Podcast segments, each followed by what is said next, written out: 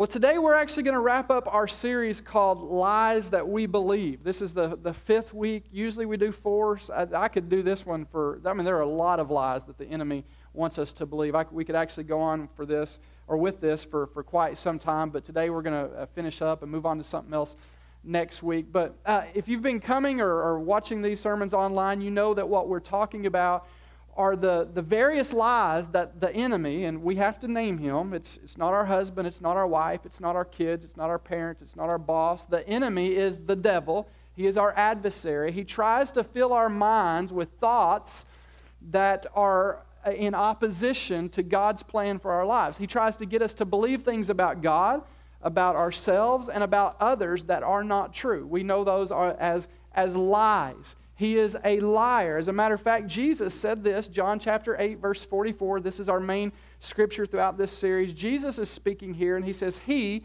speaking of the devil, has always hated the truth because there is no truth in him.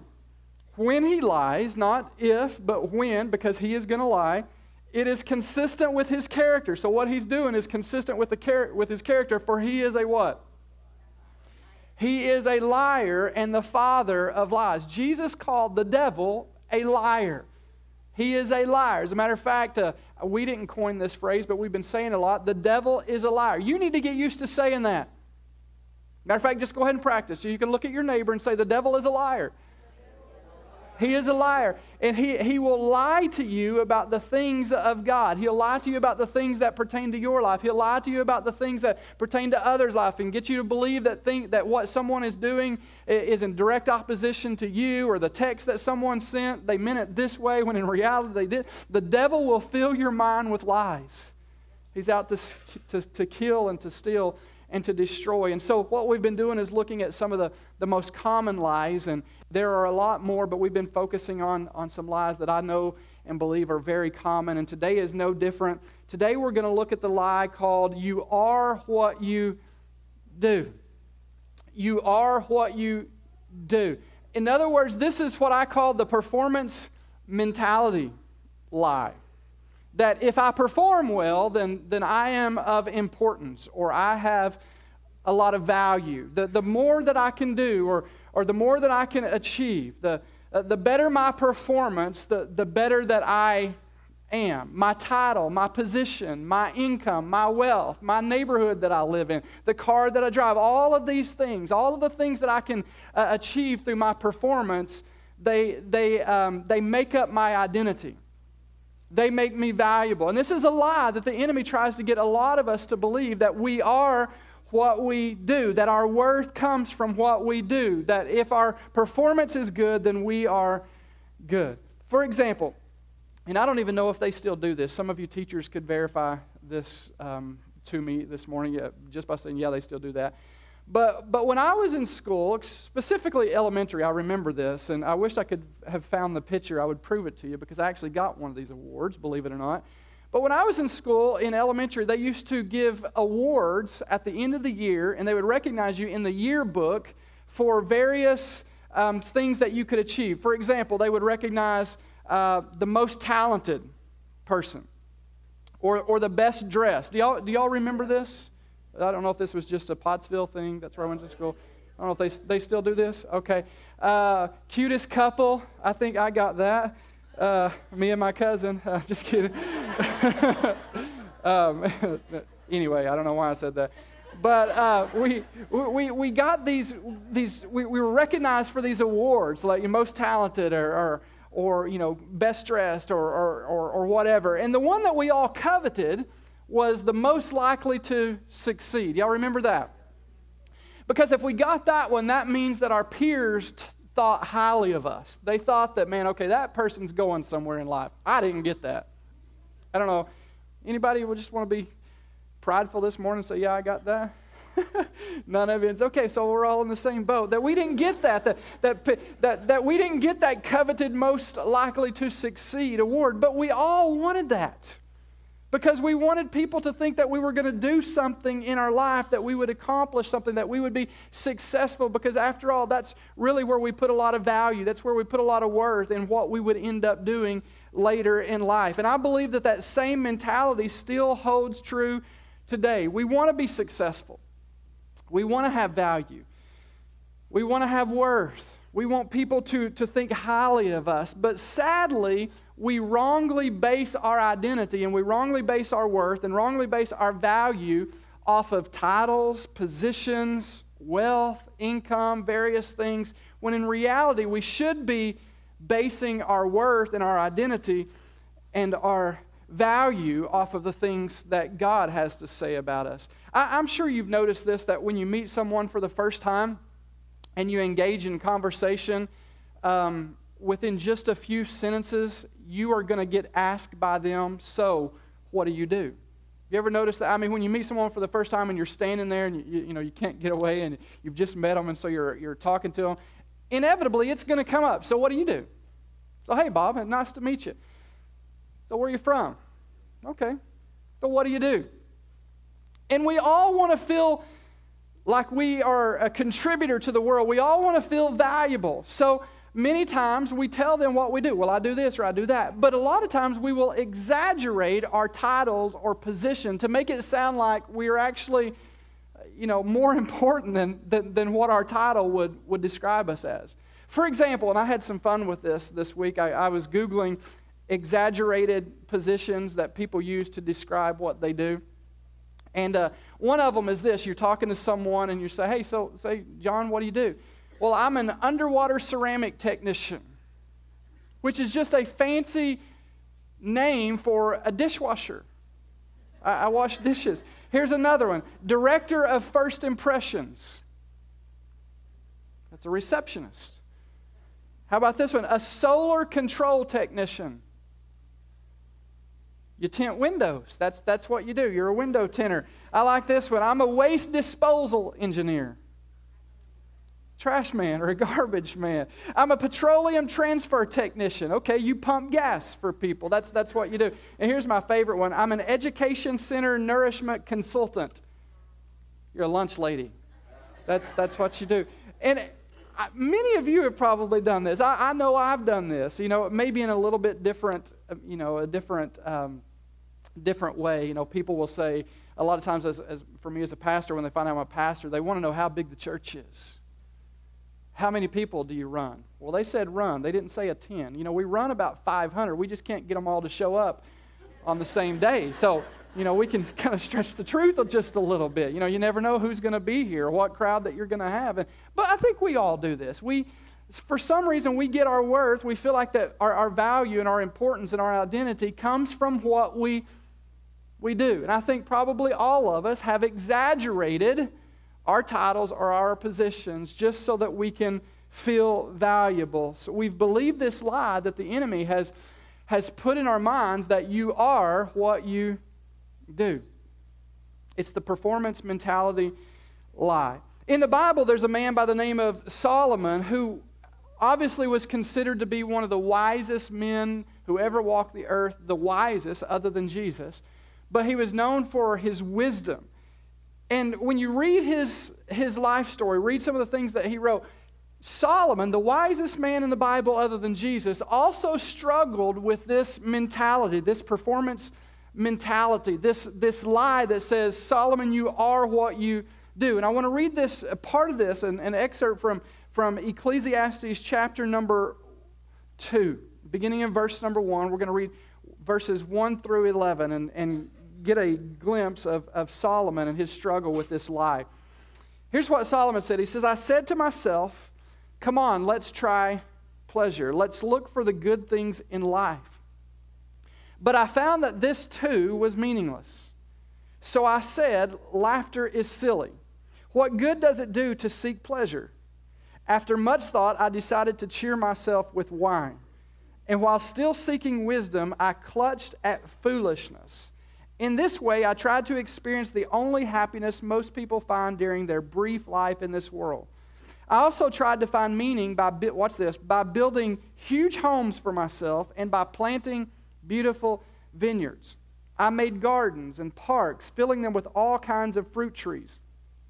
I built reservoirs to collect the water to irrigate my many flourishing groves. I bought slaves, both men and women, and others were born into my household. I also owned large herds and flocks, more than any of the kings who had lived in Jerusalem before me. I collected great sums of silver and gold, the treasure of many kings and provinces. I hired wonderful singers, both men and women, and had many beautiful concubines. I had everything a man could desire.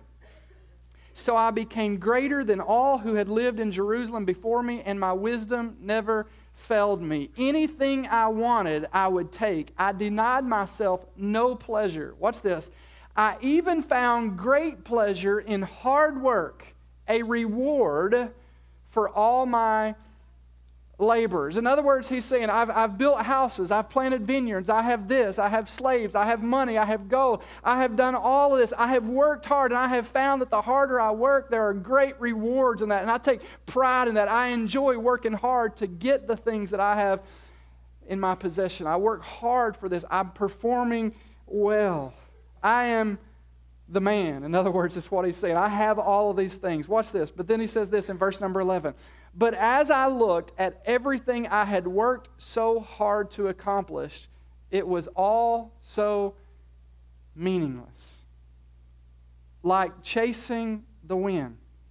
There was nothing really worthwhile anywhere somewhere in, in Solomon's life, he had this revelation that all these things that he had sought after, all of these things that he had worked so hard for, all of these things that he had built, and all the things that he invested his time in, one day he's looking at all this stuff and he has a revelation wow, all of these things that I thought were so important are actually meaningless. It's like, it's like chasing the wind. I'm, I'm never going to catch up. It's always going to be a bigger house. It's always going to be a nicer car. It's always going to be more expensive clothes or the latest iPhones or what. It's always going to be something.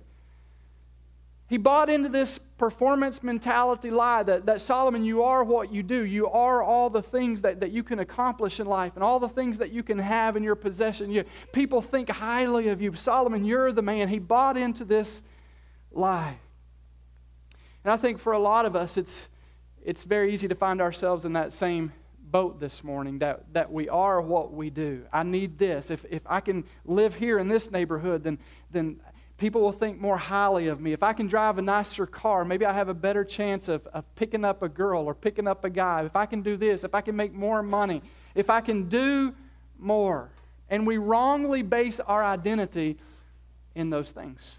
It's a lie that the enemy feeds us. And when we believe this lie, he has robbed us from really pursuing the things that truly matter, and he keeps our focus off of the best life that God has for us. And, and once again, we, we read where Jesus said that, that the enemy is a liar, the devil's a liar. Another place he says, I have come that you may have life. But the enemy, he's come to steal, kill, and destroy. His purpose is to bring us away from the things of God. And so, what I want to do this morning is I want to share with you three areas where we wrongly get our identity from, or three areas to where we wrongly base our identity. And here's the first one we wrongly base our identity on what we have accomplished.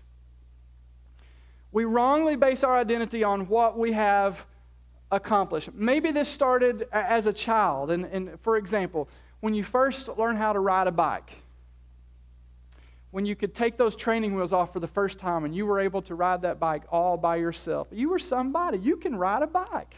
I mean, you, maybe you got a, a new bandana so you can be, be part of the BMX Bandit Bike Club. I don't. I mean, you're, you're one of the cool kids now. You don't need no training wheels. You have you have arrived. You have accomplished riding a bike. That was a big deal. Y'all remember that? For some of us, it's been years and years and years. But you remember, you're, you're somebody now.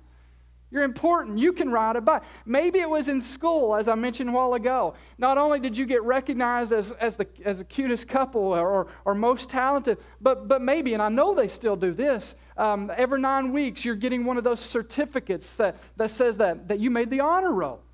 Um, uh, maybe it's an AB honor roll, or maybe it's the all A's. And so they call you up on the stage in the cafeteria and you get recognized. You get a certificate that says, I'm on the honor roll. You've accomplished something. You're somebody. You're not one of those kids. You're, you're one of these kids. You're one of the smart kids. You have value now. You have, you have worth. Maybe it, it was a, a perfect attendance certificate.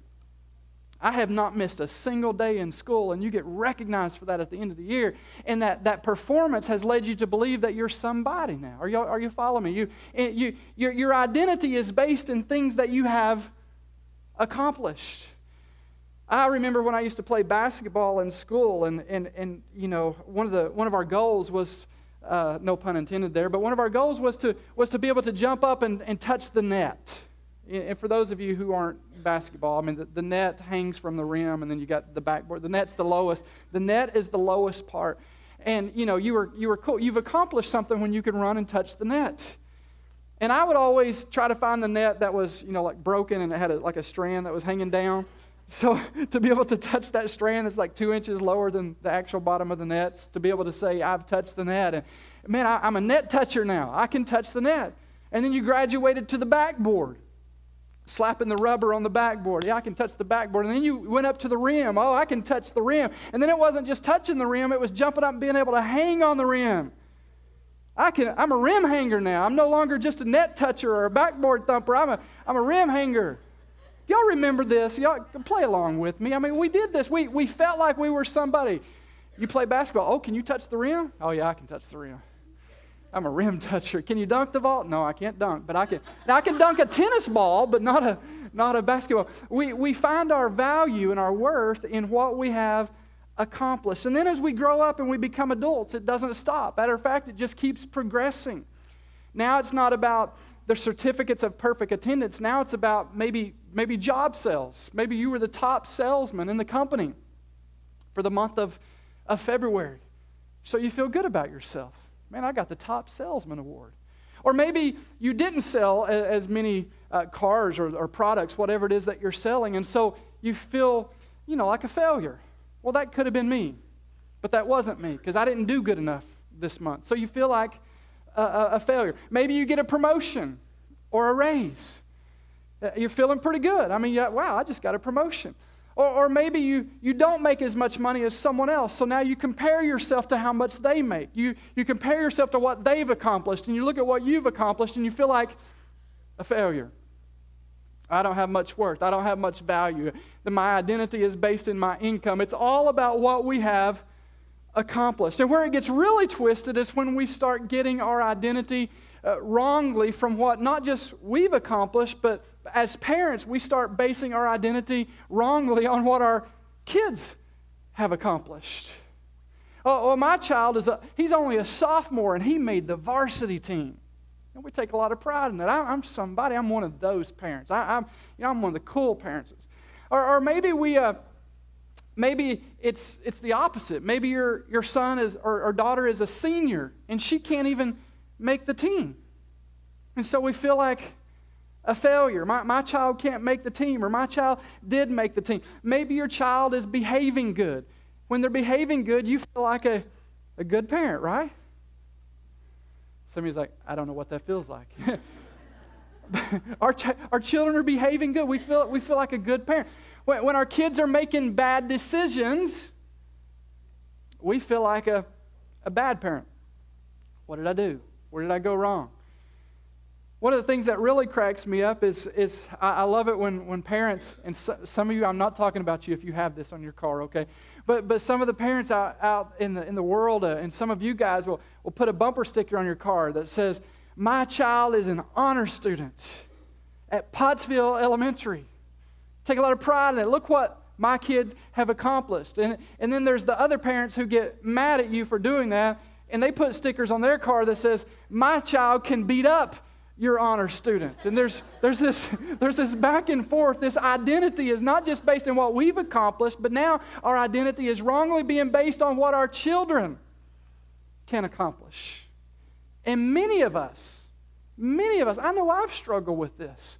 Many of us struggle with this lie, this performance mentality lie that you are what you do. And many times we wrongly base our identity on what we have accomplished. And the enemy will get our eyes to looking at those things. Look what you have, you're somebody. Or look what you don't have. Look what someone else has, and you don't have that, so therefore you're not as important as someone else. We wrongly base our identity in the things that we have accomplished. Secondly, another place that we wrongly get our identity from is in the things that we have. Our identity wrongly comes from what we have. Now, th- this one's a, a tough one to admit, but, but many of us struggle with this. We struggle with wrongly basing our identity on what we have. And this could be many things. I mean, it could be the body that you have. I mean, that could be your identity is wrapped up in your body. Maybe you've got the curves, or you've got, you know, the, uh, the abs and the muscles, or, or all your parts are in the right places. And it's just, I mean, you've, you've got the body, and you just, you just, you feel like somebody. you've got good hair, you know, and don't be looking around. You're making me very uncomfortable. Y'all start looking at people right now. You're, you, you know, you, you've got this, you've got it going on, and so your identity is wrapped up in your body. It's what you have. Maybe it's not your body so much, maybe it's your possessions. It's wrapped up in the things that, that you have. Oh, oh, honey, look at us. I mean, we wear, we wear designer clothes. Nothing but, nothing but the best. We live in the, you know, look at the neighborhood that we live in. Look at the house that we have. I mean, we have a swimming pool, honey. I mean, we, we're somebody. Look at this car that we drive. I mean, it's brand new, it's fully loaded. Sure, we owe more on it than, than, than what it's worth, but, but we're cool. We look good driving it. We, we wrongly base our identity on the things that we have. And I'm, I'm here to tell you, and I could go on and on about this one, but this is where a lot of people get so um, overwhelmed with financial debt. They, they think that their identity is in the things that they have and the things that they can possess, the cars they drive, the house, the bigger the house, the better off. The nicer the clothes, the, the, the more value that you want to you want to have your identity based in the things that you have. And people struggle with this. They don't wear the same type of clothes that other people wear, and so they feel like, you know, I'm, I'm just this person. I'm, I'm a nobody. I don't have that kind of a house. I don't have that kind of a car. I don't have that much money. I don't have a body like that. I don't have hair like she has. I don't have, you know, pecs like this guy does. I, you know, I just, we feel like that we don't measure up. We feel like that we don't have value. And what we're doing is we're believing the lies of the enemy that you are what you do. You are what you have. You are what you have accomplished.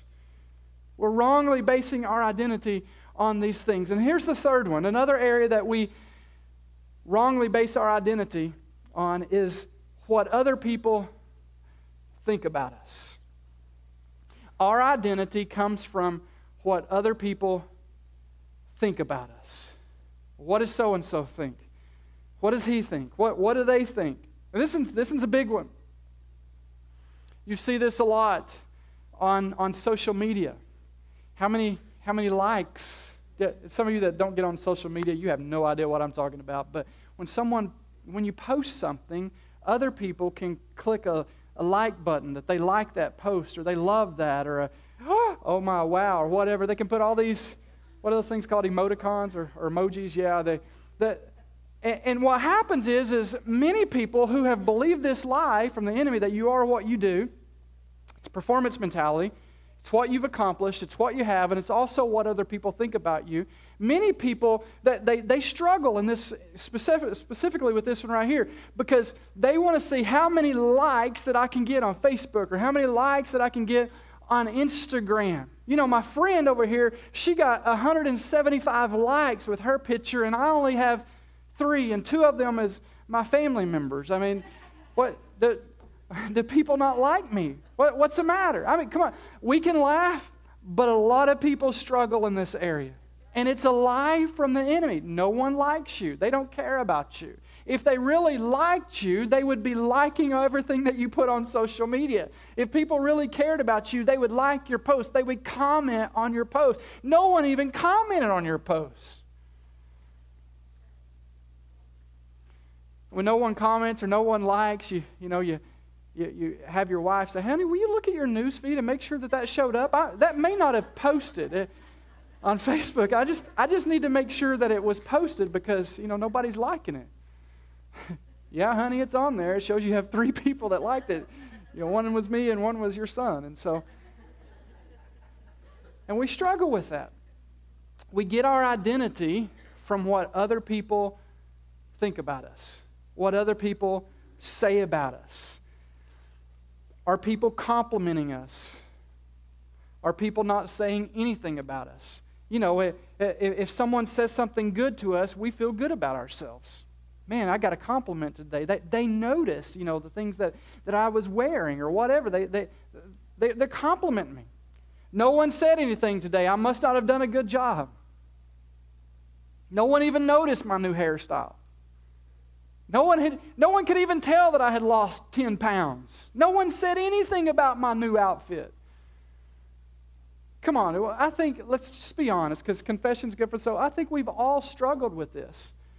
We've struggled with wrongly basing our identity on what other people think about us, our value, our worth. And the, the enemy loves this because, once again, and we talked about this a few weeks ago, when he can get you feeling like no one cares, when he can get you feeling like that you're not appreciated or, or that no one really is even thinking about you or you're not even on anyone's radar map, they, they, could, they couldn't really even care less about you. He can isolate you.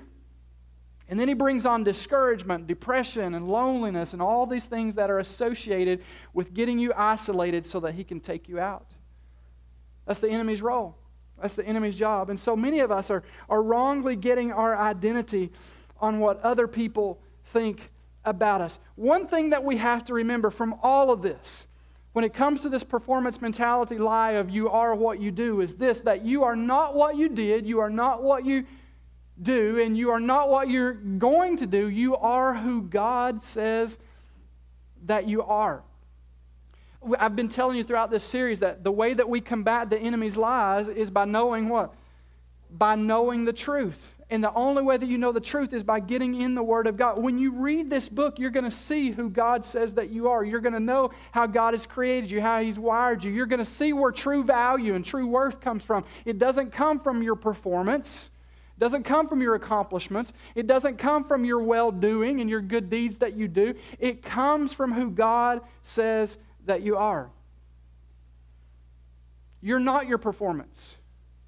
You're not your possessions and the things that you have acquired and the things that you have. You are not what other people think about you. You are who God says that you are.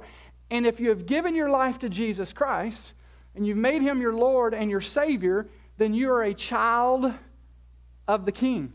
You have been adopted into his family. You are in right standing with God, not because of what you are doing, but because of who you are. I always find it interesting, and, and many times you, you don't even think about this, this phrase until you do a teaching like this. But, but God created you a human being, not a human doing. You are who you are because you exist. He's created you that way. You're not who you are based off of what you do. You are a human being and not a human doing. Well, Pastor, is what I do, is, that, is it not important? Absolutely, it's important. It is important what we do. Look at, look at what the Apostle Paul says in Ephesians chapter 2, verse 10.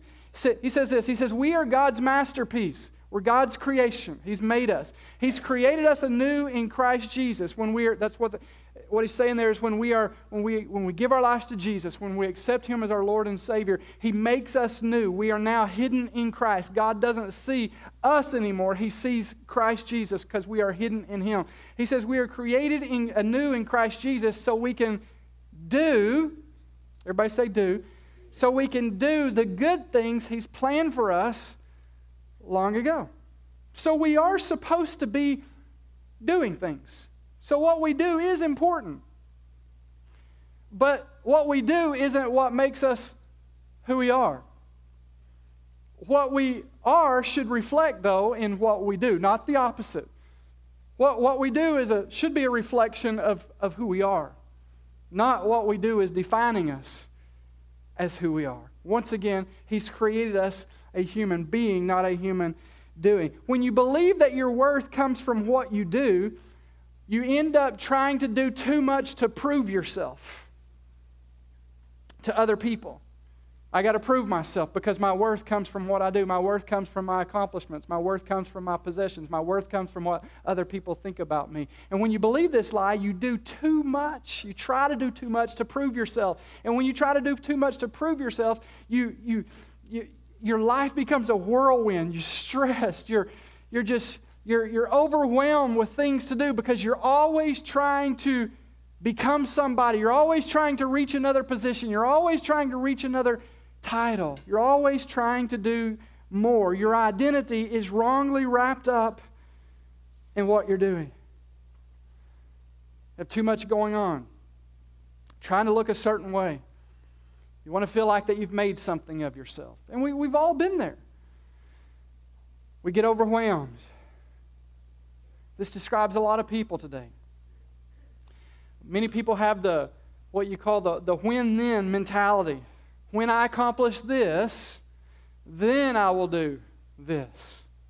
When I make more money, then I will start giving. Or, or when I have a bigger house, then I'll start enjoying life. When I can get a free night, then I'll take my wife on a date.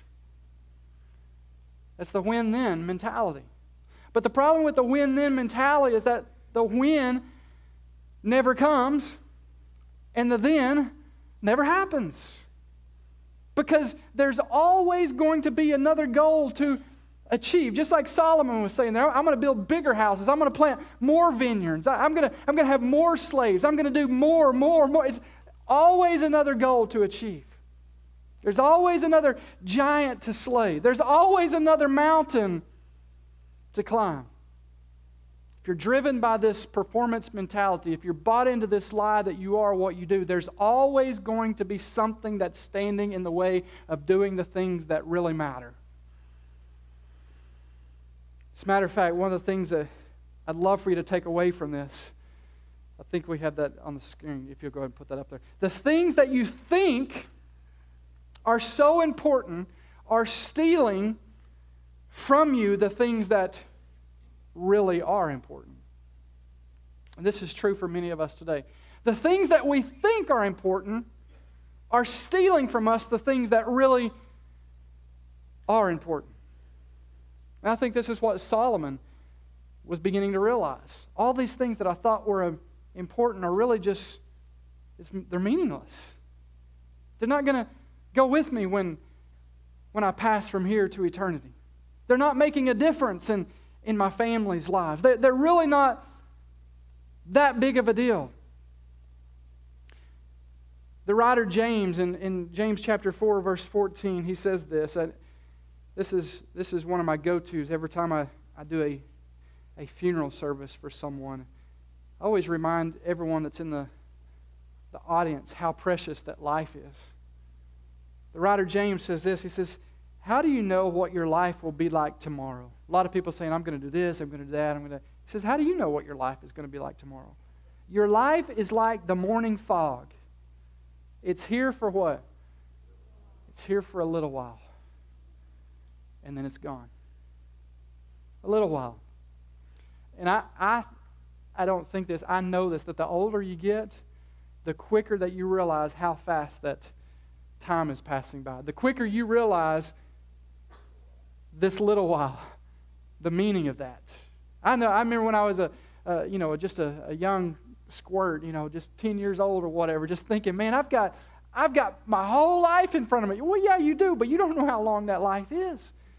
And you think, man, I, I've got all this time. You can't wait till you get out of school. You can't wait till the summer. You can't wait till you're this. You can't wait till you're that. And the next thing you know, you're 46 years old and you're looking back and you're thinking, oh my goodness. I know that's old, isn't it? Where, where's the time gone? Your kids are starting school, then you blink and they're graduating. How many of us realize this to be true? I mean, it's just life is so short.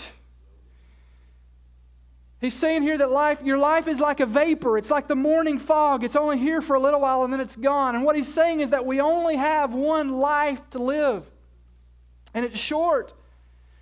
We only have one opportunity to do the right things. We're only here for a little while.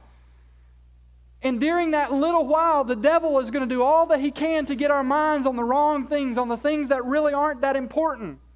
He's going to try to convince us that that these things are important, but in reality, in the grand scheme of things, they don't really matter.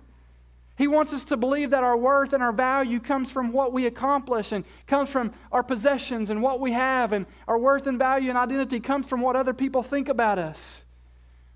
And if He can do this, if He can do this, then He can keep us busy focusing on the wrong things rather than on the life that God has for us and the life that matters most. I think for many of us this morning, we have been so deceived by this lie. And I'm, gonna, I'm, gonna, I'm saying we, so that means you can't have a we without an I, okay? That means I'm included in this. But some of us, we've been so deceived by this lie that our spiritual lives have become a joke. We, we, we have time to go to the gym and work out because we want other people to to think highly of us and how good we look, but we don't have time to, to read and pray and effectively lead our homes.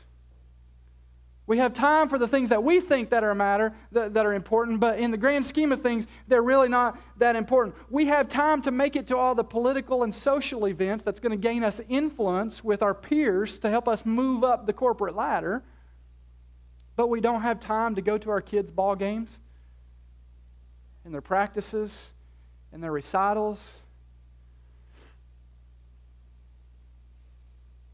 Yeah, we may be driving a nice car, we may be wearing nice clothes, but our, our teenage daughter is slipping off into sin.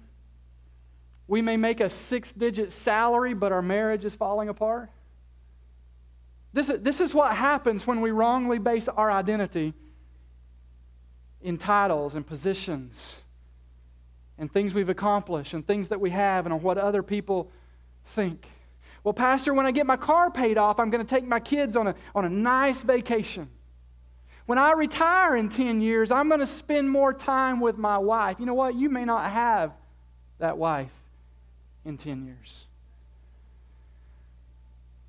We got to focus on the things that matter the most. One more time, Solomon said this in verse number 11, he says, As I looked at everything I had worked so hard to accomplish, it was all so meaningless.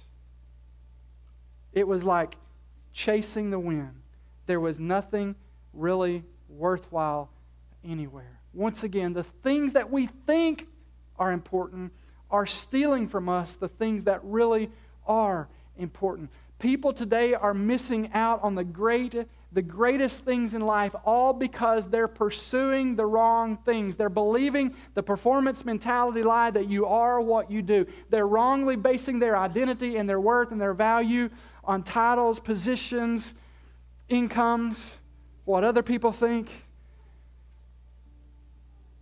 But I want to let you know today, in closing and wrapping up this sermon and wrapping up this series, that you are not what you do. You are who God says that you are. Your identity does not come from what you do, what you've accomplished, or what other people think about you. Your identity comes from the one who created you, which is God. And one day, all of us are going to stand before Him and we're going to give an account for how we've lived our lives. Specifically, what we have done with the greatest gift that He's given us, which is Jesus Christ. What did we do with Jesus? When we stand before God, on that day of judgment, He's not going to ask us how much money we made. He's not going to ask us what our job title was. Were you the CEO or were you the janitor? He's not going to be asking us that. He's not going to be asking how many friends we had on Facebook or Instagram followers. He's not going to ask us how many comments we, we got on our post or likes that we got. He's going to want to know what we did with his son Jesus. Did you make him the Lord and Savior of your life, or did you get caught up in the lies of the devil that says, you are what you do. You've got to have this. You've, you've got to do this. You've got to, you've got to become this person. You've got to make this kind of money. People are throwing their lives away today. It saddens me. I know people who have a lot of money who've run their marriage, who've run their, their family. Their kids no longer have anything to do with them because they spend all their time focusing on things that they thought that mattered. But in the grand scheme of things, they really didn't matter at all. Does God want us to be blessed financially? Absolutely, but there's a way of doing that. And it's by putting Him first. Jesus said this. This isn't on the screen, but in Matthew 6 33, He said, Seek Him first. Seek me first. Seek first the kingdom of God and His righteousness. And all the other things will be added unto you. Our responsibility is to put God first, to seek God. Get your identity in Him. Young people, those of you who are single today, you don't need another person to complete you. Your completion and your identity is found in Jesus Christ.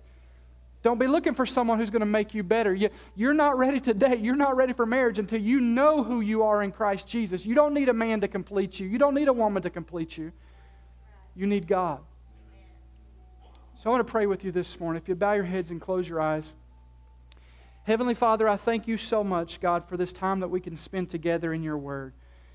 God, Kayla mentioned this in her prayer, Lord, that, that your word tells us that, that your word will not return void. God, I know that your word right now is fallen on people's hearts today. God, they're hearing this word, and I believe the Holy Spirit has taken what you've spoken today and He's sealing it in their hearts, God, and He's convicting people of, of things that they need to let go of and things they need to change in their life. And I just pray that as we move throughout this day, Father, Lord, that that your word would just continue to do what needs to be done, and that people would stop wrongly basing their identity and wrongly basing their worth and wrongly basing their value on things that they've accomplished and things that they have and on what other people think.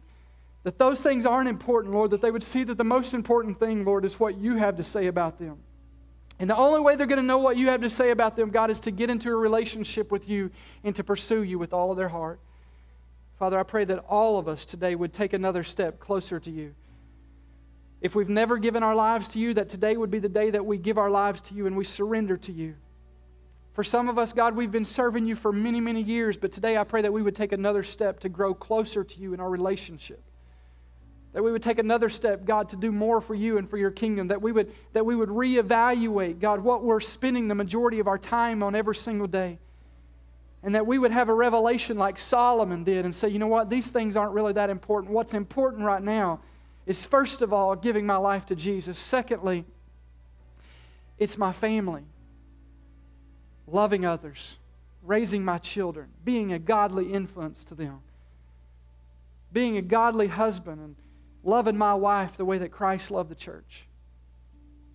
Being a godly father and setting an example for my children, being a godly mother to my kids and loving on them, giving, the, giving them the care and the nourishment that comes from the Father, setting them up to find and discover the Lord at an early age. Father, I pray that today, Lord, before we leave, that we would have a reevaluation of things that matter in our lives, that we would surrender our hearts and lives to you. In Jesus' name, amen. And amen. I challenge all of you this morning for that to be your homework assignment as, as you leave today, as you're sitting around the dinner table, as you're sitting on your couch later this afternoon, that you reevaluate your life, reevaluate your priorities. If you still have kids at home, look at those precious kids. I know that they can get under your skin. I know that they can drive you crazy. I know that they will test your patience, but you only have them for a little while. Invest in their lives. Spend time with them. If you're married this morning, spend time with your, with your spouse. Love them. Stay committed to them. Be faithful. Love them like Christ loved the church. Like, Christ, like you want Christ to love you, love them. Well, they're not the same as they used to be. Love them anyway. Love is a choice. This, this is free. This is not part of my sermon. This is just free advice, okay? Love is a choice, it's not a feeling. It's not something that you fall into or fall out of. It's a choice. Love them. Amen? All right. God bless you guys. Listen.